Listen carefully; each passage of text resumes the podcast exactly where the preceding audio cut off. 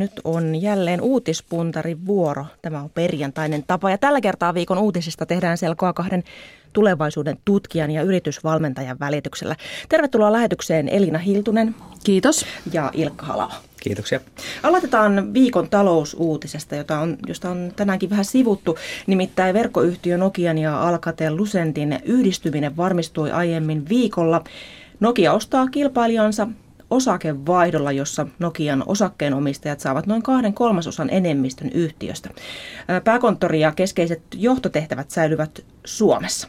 Te olette molemmat yrittäjiä ja kysyttyjä työelämä- ja, ja tulevaisuusluennoitsijoita ja Elina itse asiassa sinä olet työskennellyt Nokian mm, strategiaosastolla. Kyllä. Minkälaisena yhtiönä Nokia teille nyt näyttäytyy tämän uuden siirron myötä? Jossain ö, ohjelmassa ö, joku, joku henkilö sanoi niin kauniisti, että onko Nokia Suomen uusi Nokia. Ja, ja tota, mä näen, että on mun mielestä erittäin positiivinen asia. Ja, ja tota, mun mielestä näkyy ihan selvästi, että Nokialla on kunnianhimoa ja drivea mennä eteenpäin. Että, että oikein hieno juttu. Mun mielestä oli todella ilo uutinen. Tuossa on ainakin kaksi näkökulmaa, että toisaalta Nokian niin kanssa tai ikään kuin rinnalla kulkeneet aika hyvin näki, että minkälaisia vaikeuksia laite, laitevalmistuksessa ja, ja tavallaan siinä koko Nokia-prosessissa oli, jolloin se ei niin kuin näyttänyt kyllä kauhean, kauhean niin kuin tässä mielessä houkuttelevalta niin kuin se bisnes silloin.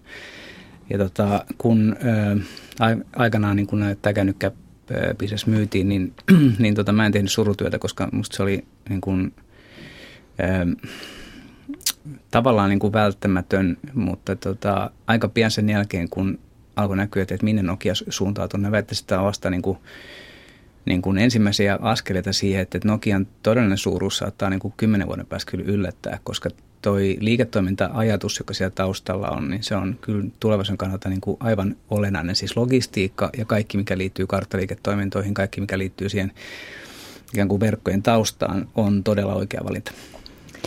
Jos sen verran saa kommentoida vielä, niin mä oon itse, kun mä oon tämmöinen teknologiafuturisti ja kauhean nörtti ja innostunut te- teknologiasta, niin, niin mä oon todella innoissaan siinä, että nythän niin Nokialle tuli tämä Bellin labrat, jotka on niin kuin kehittänyt vaikka mitä laaserin ja, ja satelliitit ja muuta, että siellä on niin kuin hieno historia ja mä odotan todella kovia, että kun suomalaiset insinöörit pääsee myös sinne vähän puuhaille, että mitä kaikkea sieltä voi tulla. Mä mitä uskon suomalaisiin insinööreihin kyllä. Ja niin uskoo Nokia Johtokin, nimittäin johto uskoo Alcatel Lucentin ostamisen tuovan Nokialle sellaisia vahvuuksia, joita yhtiöllä ei ole ennen kauppaa ollut. Tänään aamupäivällä asia avattiin enemmän siis Nokian toimitusjohtaja Rajiv Surin mukaan. Nokia saa kaupassa useita Alcatel Lucentin vahvuuksia, muun muassa ison tutkimuspuolen ja sitten tämä yrityksen ostaminen antaa paremmat mahdollisuudet vallata markkinoita Yhdysvalloissa. Ja Nokia ja Alcatel Lucent aikovat olla edelläkävijöitä seuraavan sukupolven verkkoteknologioissa ja palveluissa. Näin on ääneen lausuttu. Minkälainen merkitys teidän mielestänne Nokialla on Suomella, Suomelle tällä hetkellä, kun ajatellaan, että Nokian tarua on seurattu todella tarkkaan mediassa viime vuodet? No jos, jos niin kuin Nokia ajatellaan niin kuin ilmiönä, niin varmaan niin siinä on ainakin kaksi ulottuvuutta. Että toinen on se Nokia, joka nyt tekee tällä hetkellä liiketoimintaa. Ja se nyt on ihan varmasti tämmöisessä niin kuin, esimerkiksi kasvuvaiheessa tai sellaisessa, jossa, jossa niin kuin hiukan jäsentymättömästi mennään eteenpäin ja se niin kuin, tulokset nähdään kohta. Mutta se, mistä, vähemmän, mistä vähemmän puhutaan, niin on kuitenkin musta se, että näkökulma, että Nokia on ollut tällainen niin kuin kansainvälisen liiketoiminnan niin kuin jättimäinen akatemia – ja mä ainakin niin kuin itse seuraisin jo mielenkiinnolla sitä, että minne meni kaikki niin kuin nokialaiset osaajat, missä ne nyt vaikuttaa tällä hetkellä, mitä uutta on syntynyt jo mitä kytee eri puolilla, mutta mun se, niin kuin, se akatemian vaikutus on ehkä niin kuin oppimisen ja niin kuin oppimisjärjestelmäkin näkökulmasta niin, niin, niin aika, niin kuin, aika todella merkittävä asia. Ilkka tässä sanoi, että hän haluaisi seurata, mihin menivät kaikki Nokia-osaajat. No sinä olet yksi Nokia-osaaja, joka tässä istuu. Tässä on niitä. Mitä kaikkia on kytevässä?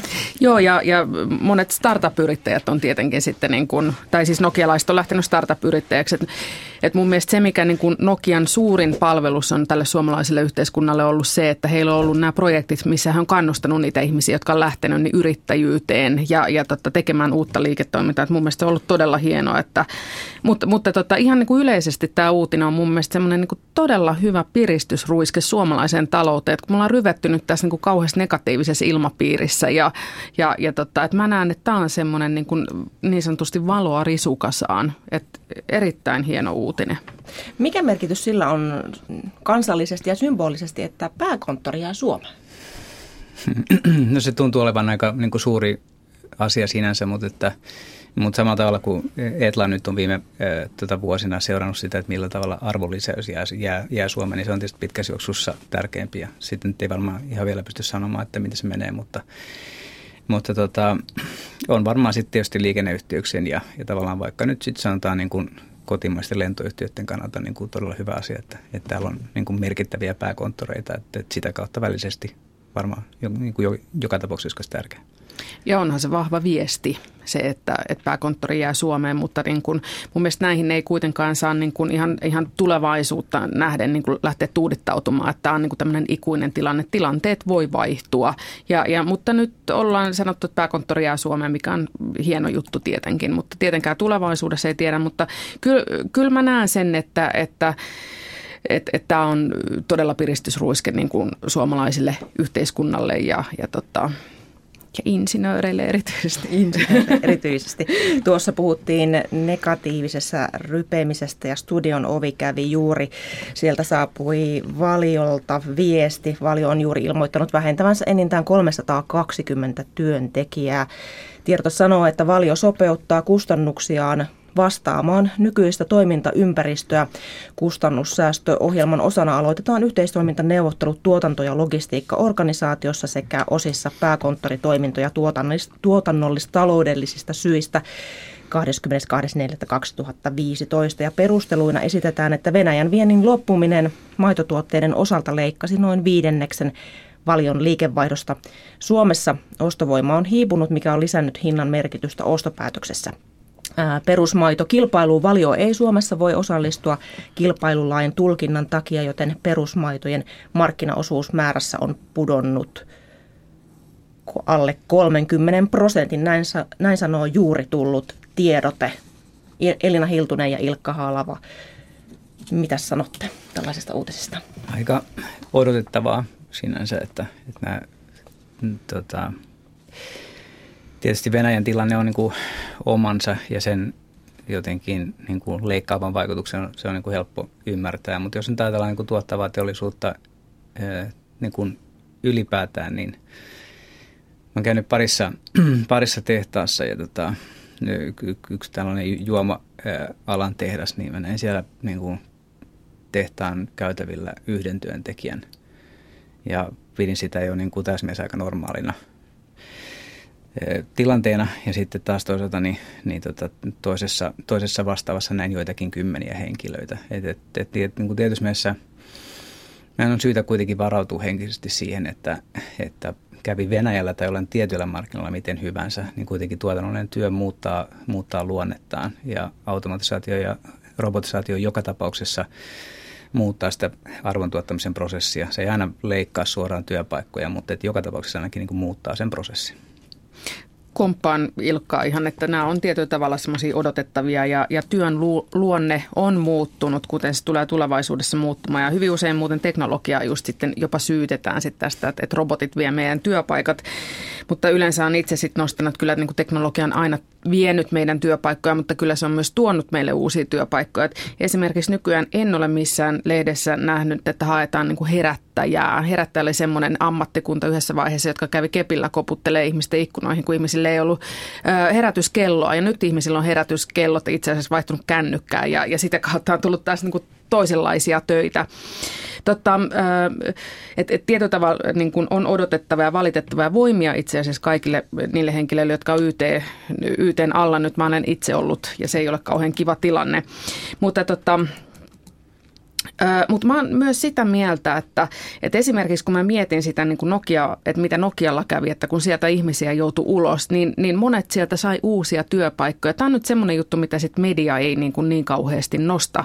Ja, ja tota, voisi, Ilkan kanssa juteltiin tässä niin kuin ennen tätä, tätä ohjelmaa just tästä aiheesta, että, että kuinka on kuitenkin yrityksiä, jotka työllistää, että näitä voisi todella myös nostaa ja esimerkiksi näitä Nokian tapauksia enemmän mediassakin nostaa, että, että tietyllä tavalla toivoa on ja, ja muutos on semmoinen, mihin täytyy vaan varautua. Ja varmaankin tämä Venäjän muutos oli sellainen, mitä ei välttämättä ole osattu ajatella. Venäjän kaupan rajumuutos tosiaan pakottaa paljon vähentämään väkeä. Myöskin tämä kotimaan ostovoima hiipuminen on, on varmasti sellainen, mitä ei välttämättä ole, ole osattu No täytyy ajatella. sanoa, että, että niin kun, se on hölmöä, jos se ei ole osattu odottaa, koska kyllähän tämä on tekstiiliteollisuudella esimerkiksi niin kuin käynyt ja muillakin teollisuuksilla, niin kun, että on ollut tätä, että joku maa jo, niin kuin yhtäkkiä ei vedä ja on, on jouduttu miettimään, että tämä on just minkä takia meitä, minun ja Ilkan kaltaisia futuristeja on. Meidän tehtävä on just tunkea niitä yrityksiin niin kuin miettimään, että mitä jos teidän niin kuin loppuisi tämä, tämä hana niin kuin pistettäisiin kiinni, että mitä teille sitten tapahtuu. Että nämä on sellaisia asioita, mihin pitää niin kuin varautua ja, ja nykypäivänä sä et voi missään nimessä niin kuin yrityksenä pistää kaikkia munia samaan koriin, mikä on ollut jossain vaiheessa tämmöinen niin kuin strategiamantra, että fokusoi, fokusoi, fokusoi. Että ei, ei enää, että, täytyy olla jo seuraava askel ja sitten seuraava askel mietitty. Tässä vaiheessa on pakko kysyä, kuinka hyvin yrityksillä yleensä, jos puhutaan yleisesti, ei puhuta nyt valiosta, vaan yleisesti, niin kuinka paljon yrityksillä on tällaisia vara varaventtiileitä tai varasuunnitelmia siltä varalta, jos ne munat ovat yhdessä korissa ja sitten kori hajoakin alta. No jos kääntää niin päin, että, että, että, että minkälainen ylipäätään se ennakoinnin maisema on, niin mä laskin tuossa, että mä valmentanut nyt 82 eri johtoryhmää, niin kyllä voisi jotenkin summata sen niin, että, että Suomi vaan ei ole ennakointikansaa. Meillä on niin kuin hyvä valmius ottaa, siis tarttuu ripeästi ongelmiin silloin, kun ne syntyy, ikään kuin silloin, kun ne akutisoituu. Mutta sellainen sanonta, mikä mulle on niin kuin muodostunut niin kuin itselläni tärkeäksi tässä ajan saatossa on se, että, että älykäs selviytyy tilanteista, joihin viisas ei joudu. Ja meillä on kyllä aika paljon älykkyyttä niin kuin johtamisessa, mutta että sitä viisautta saisi kyllä olla nyt enemmän. Mä oon ihan samaa mieltä tuossa, että, että kyllä kans itse on yrityksiä, erilaisia organisaatioita käynyt läpi ja, ja tota, ja äh, sanotaanko näin, että tietyllä tavalla sitä kiinnostusta on, mutta sitten ei ehkä olla niin tosissaan kuitenkin, että mitä voisi olla. Että, että toisaalta niin kuin ennakoinnilla on vähän vaikea tehtävä, että mehän koko ajan, me futuristit, meidän tarkoitus on niin kuin johtoryhmän ajattelua, semmoista niin kuin van, vakiintunutta ajattelua murtaa et, et kun on tehty strategia, että me mennään tuohon suuntaan ja meidän tehtävä on, että mitä jos sitten käy jotain, että tämä ei niin kuin toimikaan tämä suunta. Se, meillä on vähän ikävä tehtävä Ilkan kanssa, mutta mun mielestä hyvin tärkeä myös. Ja, ja tota, enemmän tietenkin toivoisin, että tätä Suomessa tehtäisiin. Ja eri, eri aloilla, ei vain yrityksissä kaikkialla muuallakin. Mm. Käynnissä on siis ajantasan uutispuntari ja studiossa on kaksi tulevaisuustutkijaa, Elina Hiltunen ja Ilkka Halava. Siirrytään seuraavaan aiheeseen, nimittäin sunnuntaina selviää, keistä kaikista muodostuu uusi eduskuntamme. Silloin on siis eduskuntavaalien äänestyspäivä. Ja Oopu Akademiin valtioopin professori Lauri Karvonen on sanonut uutisessamme, että puolueiden ohjelmien perusteella ääripäät ovat näissä vaaleissa kauempana toisistaan kuin tavallisesti suomalaisessa politiikassa. Kuinka hyvin teille on selvinnyt se, että minkälaisia asioita eri puolueet ajavat? Onko sanoma selkiytynyt? siis sanoma siinä puolueiden omassa mittakaavassa on ihan selkeä kyllä, että, että, että se, että onko se niin kuin yhteiskunnallisesti sitä siinä laajuudessa ja niin kuin siinä niin kuin kompleksisessa niin kuin ikään kuin sfäärissä, kun sen pitäisi olla, niin ei varmastikaan. Tämä niin kuin tämmöinen näkökulmien ja kantojen niin kuin ääripäiden levittäytyminen on hyvä asia. Siis se on niin kuin siinä mielessä hyvä asia, että, että silloin me aletaan just ymmärtämään, että, että, siis, että, että niin kuin tietotyön kaudella ja, ja informaation kaudella meidän täytyisi olla kyvykkäitä niin kuin monesta eri näkökulmasta tulemaan tämmöiseen dialogiseen keskusteluun ja rakentaa jotain yhteistä. Ja siitäpä tietysti voi niin kuin johtaa sitten sen, että, että, mikä nyt on edelleenkin niin kuin tämmöisen niin kuin vaalidebatoinnin ja keskustelun niin kuin suurimpia ongelmia on se, että siinä ei dialogisuutta sitten ole ollenkaan. Et Suomi on yksi tällainen siis niin kuin suuren jättimäisen perinteen maa, jossa, jossa puolepoliittiset tätä päättäjät käy heittämässä omat julkilausumansa niin kuin sillä, niin kuin vuoron perään. Ja kukaan ei rakenna toisen päälle. Mitään semmoista niin kuin oppimista ei koskaan tapahdu, yhteistä hakemista ei tapahdu, mutta sitten sen sijaan niin kuin toisten virheistä kyllä muistutellaan. Ja jollakin tavalla ehkä se koko keskustelukulttuurin tämmöinen infantiilius on nyt se semmoinen mun ainakin päällimmäinen tota, ei niin toiveikas havainto. Entä Elina, oletko sinä havainnut samanlaista, että ei keskusteltaisi? No mä oon ehkä, ehkä mä haluaisin nostaa semmoisen näkökulman tässä, että, että tota, nämä ajatukset ei välttämättä tuu niin selville, että mitä ehdokkailla on. Et jos nyt katsotaan esimerkiksi vaalimainontaa, niin siellä on ihmisten päiden kuvia. Siellä ei ole niitä ajatuksia, mitä heidän päissään on. Ja, ja tota, tämä on semmoinen, mitä mä vähän kritisoin, että eikö ne ole ne asiat, mitkä pitäisi enemmänkin kuin se, että, että kuka siellä on sitten. Ja, ja tota, et, et, täytyy sanoa, että mielenkiinnolla odotan, että minkälaiset vaalitulokset sieltä tulee. tulee. Niin tuosta niin pikku siis tuntuu välillä siltä, että Photoshop on Suomen suurin, suurin puolue. Kyllä, niin, joo. Niin, joo. Jos, jos jotain muuta niin näkökulmaa hakee, kun puhutaan opettajapuolueesta ja yrittäjäpuolueesta, Aivan. tämä Photoshop-puolue on selvästi suurin. Joo. Mutta tota, joka tapauksessa ollaan sellaisessa tilanteessa, että, että kun vaaleihin mennään, niin, niin tota, näiden pohjalta syntyy joku tulos, jonka pohjalta syntyy joku hallituskoalitio, joka on joka tapauksessa liian konservatiivinen meidän tämä niin kuin murroskauden vaatimuksiin nähden. Mm. Ja tässä käytiinkin keskustelua vähän ennen tätä lähetystä, että puhuttiin tästä niin kuin vaalirahoituksesta ja siitä, että, että olisi kiva tehdä tämmöinen sosiaalinen kokeilu, että, että itse asiassa, että, että nämä, jotka rahoittaa erilaisia puolueita ja erilaisia niin kuin edustajia tai tulevia kansanedustajia, he pistäisivät tämmöiseen yhteiseen pottiin ja sieltä sitten jaettaisiin tasaisesti jokaiselle rahaa ja katsotaan sitten, kun, kun rahaa ja, ja tota, niin kuin Photoshop ei enää määrittele, niin, niin se olisi kiva katsoa, että minkälainen niin kuin eduskunta tulisi siinä vaiheessa, että olisi ihan hauskaa, jos joku uskaltaisi tämmöisen kokeilun niin kuin ehdottaa sitten ihan Hyvä ihan visio. Mm. Se on hyvä visio. Te etsitte työssänne hiljaisia signaaleja, tämmöisiä nousevia asioita, trendejä, mitkä ovat tulossa. Kuinka hyvin teidän mielestä ne puolueet pärjäävät siinä, miten tunnistetaan asioita, jotka ovat nousussa? Mä sanoisin, että puolueet ei tunnista edes asioita välttämättä, jotka on niin kuin olemassa ja isoja ja kolkuttelee niin kuin suoraan tuossa oven takana. Että nyt esimerkiksi täytyy sanoa, että mun mielestä niin kuin ilmastonmuutoksesta puhuminen on jäänyt ihan, ihan niin kuin toisarvoiseksi. Ja, ja mä näen, että nämä on niin kuin niitä isoja, isoja suuria uhkakuvia, jotka niin kuin todellakin niin kuin lävähtää jossain vaiheessa meidän eteen. Että mun mielestä niin kuin siihen pitäisi niin kuin todella paljon niin kuin puuttua ja puhua näistä asioista. Ja futuristithan puhuu megatrendeistä, eli näitä isot niin kuin, kaupungistuminen ja väestön ikääntyminen ja, nämä, ja, ja tota, digitalisoituminen. Esimerkiksi täytyy sanoa, että niin kun itse näin teknofuturistina mä olen vähän huolestunut siitä, että miten kansanedustajat esimerkiksi tietää niin teknologian mahdollisuuksia ja uhkia. Ja, ja nyt yksi asia varmaan, mistä puhutaankin ehkä tänään, on se tietovuoto, niin tässä on taas yksi asia, asia mistä voisi ehkä vähän, vähän enemmän olla niin kuin kansanedustajatkin perillä ja yleensä muutkin virkamiehet sitten. Mutta näkisin, että, että ehkä nämä isotkaan asiat ei ole vielä aivan hallinnassa, että niitäkin voisi vähän sitten pohtia enemmänkin. Joo, ei me, me voi olla kyllä siis siellä päinkään, että, että jos katsotaan puolueiden niin kuin tavallaan tilannekuvaa, mikä on musta termi, joka on tässä, tässä on pyörinyt niin kuin, eh, ehkä niin kuin ensimmäistä kertaa vaaleissa selkeästi. Se on tämmöinen niin kuin niin kuin sotilasjohdon käyttämä termi, mutta joka tapauksessa niin tota, kyllä siitä, niin kuin se tilannekuva näyttää siltä, että se on jollakin tavalla väärältä vuosituhannelta.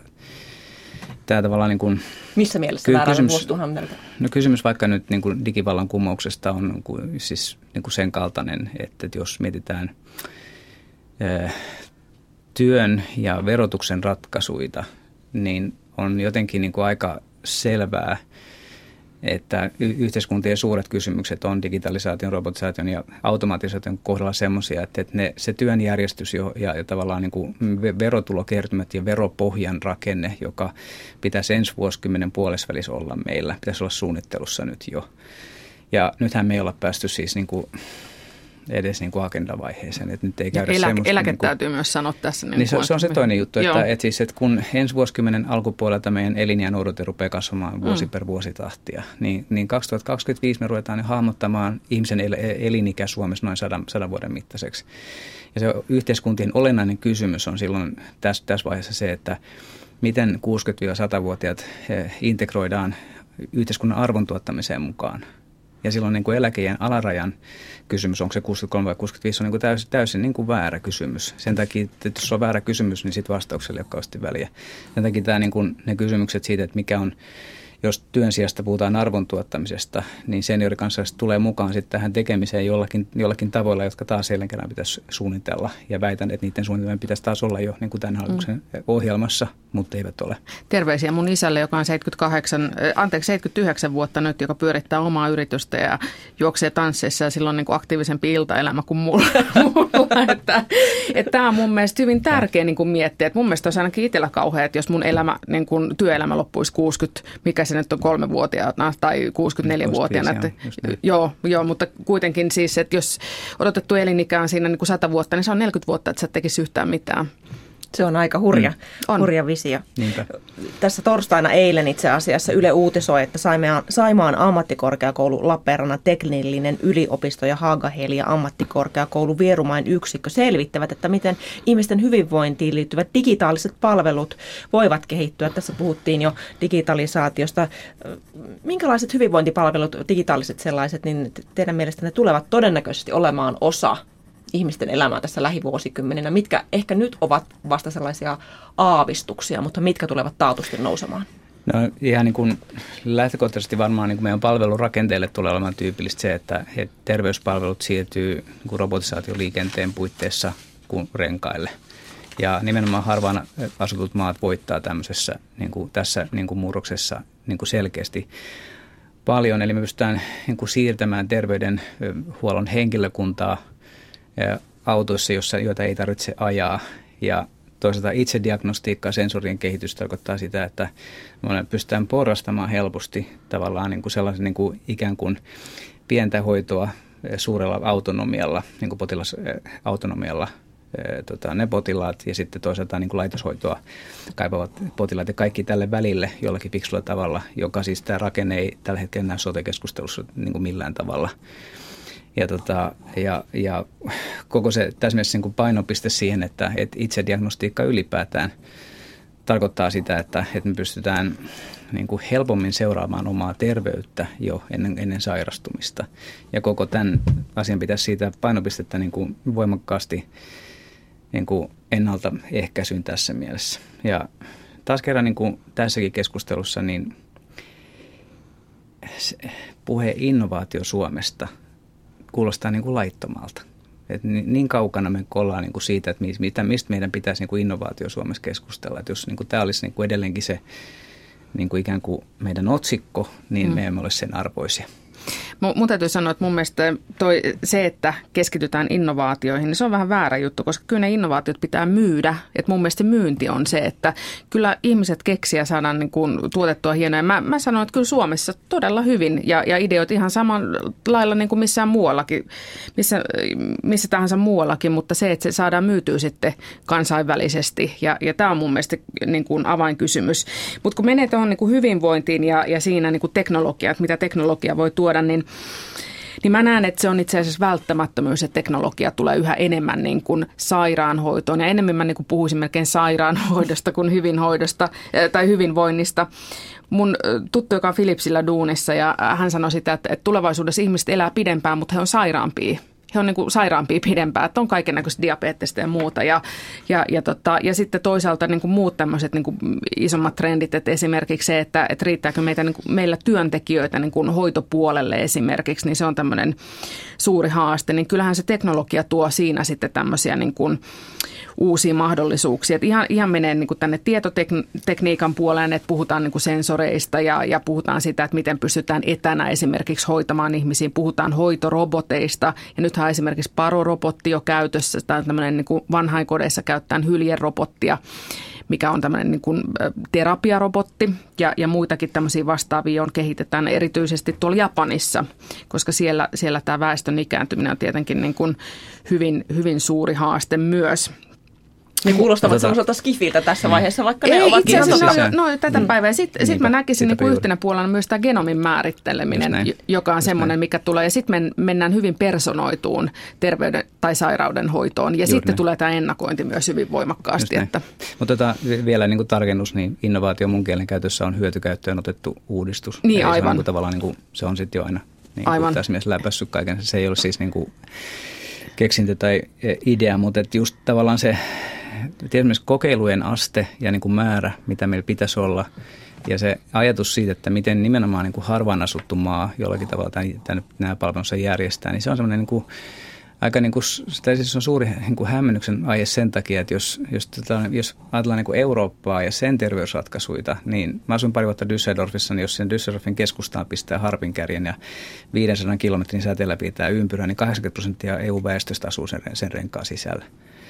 Ja silloin niin kuin tavallaan kun ollaan aika lähellä, niin ei ole mikään mitään ongelmia tavallaan järjestää niitä lähipalveluita niin kuin terveyspalveluina. Mutta sitten taas Suomen tapaisessa maassa pitäisi jotenkin nähdä, että osa erikoissairaanhoidon jutuista voitaisiin järjestää niin, että Suomessa ei ole niitä ensinkään, vaan niin kuin lennätetään potilaat sinne, missä niitä laitoksia on. Että tavallaan tässä mielessä tapa, jolla Suomi järjestää terveyspalvelunsa, niin siinä pitäisi olla jotenkin nyt niin kuin aika herkkä niin kuin näille uusille välineille, ratkaisuille, innovaatioille just sen takia, että meitä ne auttaa ja meidän tavallaan niin kuin järjestelmä alustoja ne auttaa niin kuin merkittävästi enemmän kuin montaa muuta Euroopan maata. Ja pitää olla uskallusta lähteä testaamaan ja Just pitää näin. olla uskallusta Suomessa, myös epäonnistua. Kyllä, kyllä. Että et koitetaan, että okei, että et toimiko tämmöinen, että lennätetään ihmisiä. Ei toiminut tai toimi. Sitten Joo. tehdään ne johtopäätökset, mitä siitä eteenpäin. Nyt kannattaa olla kuulolla tulevien kansanedustajien. Vielä viimeiseksi kysytään ihan muusta maailmasta ää, uutiskysymys. Nimittäin Yle pohjois on kerännyt yleisöltä muistoja korttelirallista. Mm. Onko teille tuttu harrastus kortteriralli nuoruusvuosilta? Mä olin niin köyhä tyttö, että mulla ei ikinä ollut oma auto, että mä olisin voinut mennä, mutta kyllä kun mä oon Keravalta kotoisin terveisiä Keravalle hyvin paljon, niin, niin siellähän tätä erityisesti harrastettiin, siellä torille keräännyttiin. Ja, ja Keravalla nyt täytyy sen verran mainostaa, että siellä on jopa omat niin kuin Kerava-karvanopat olemassa, joka niin kuin tätä kortteliralli, jolla oli siis myös toinen nimi, mitä en viitsin nyt tässä kuitenkaan sanoa tässä radiossa, mutta hyvin tuttu ja musta on ihanaa, että näitä näitä, näitä juttuja kerätään, koska tämähän on sitä niin kuin meidän, meidän sitä todellista historiaa, mitä me ollaan eletty. Terveisiä vaan kaikille Keravalle. Lämmöllä muistelen korttelirallia siellä. Entä Ilkka? Ja, siis mä, mä olin itse asiassa nuorempana vaan niin kuin lähinnä u, u, urheilufriikki ja taas myös mä, mä en niin kuin tunnista tuollaista, mutta, tota, mutta et käyttäytymistieteilijänä tietysti niin kuin seurannut tuotakin ja ymmärrän, että se on niin kuin, tota, pienten paikkakuntien parimuodostuksessa niin kuin erinomaisen tärkeää. Niin mä olin tietenkin insinöörinä, kun olen siis insinööri, niin kiinnostunut tästä tekniikasta niissä autoissa. Sen takia mä siellä vaan hengailin. Tietenkin katselit mittaristoa. Joo, katselin mittaristoa. Hyvä. Kiitoksia teille elävästä keskustelusta. Tulevaisuuden tutkijat Elina Hiltunen ja Ilkka Halava ja oikein hyvää viikonloppua teille samoin, molemmille. Samoin Kiitos, ja samoin kuulijoille Kiitos. myös. Kiitos.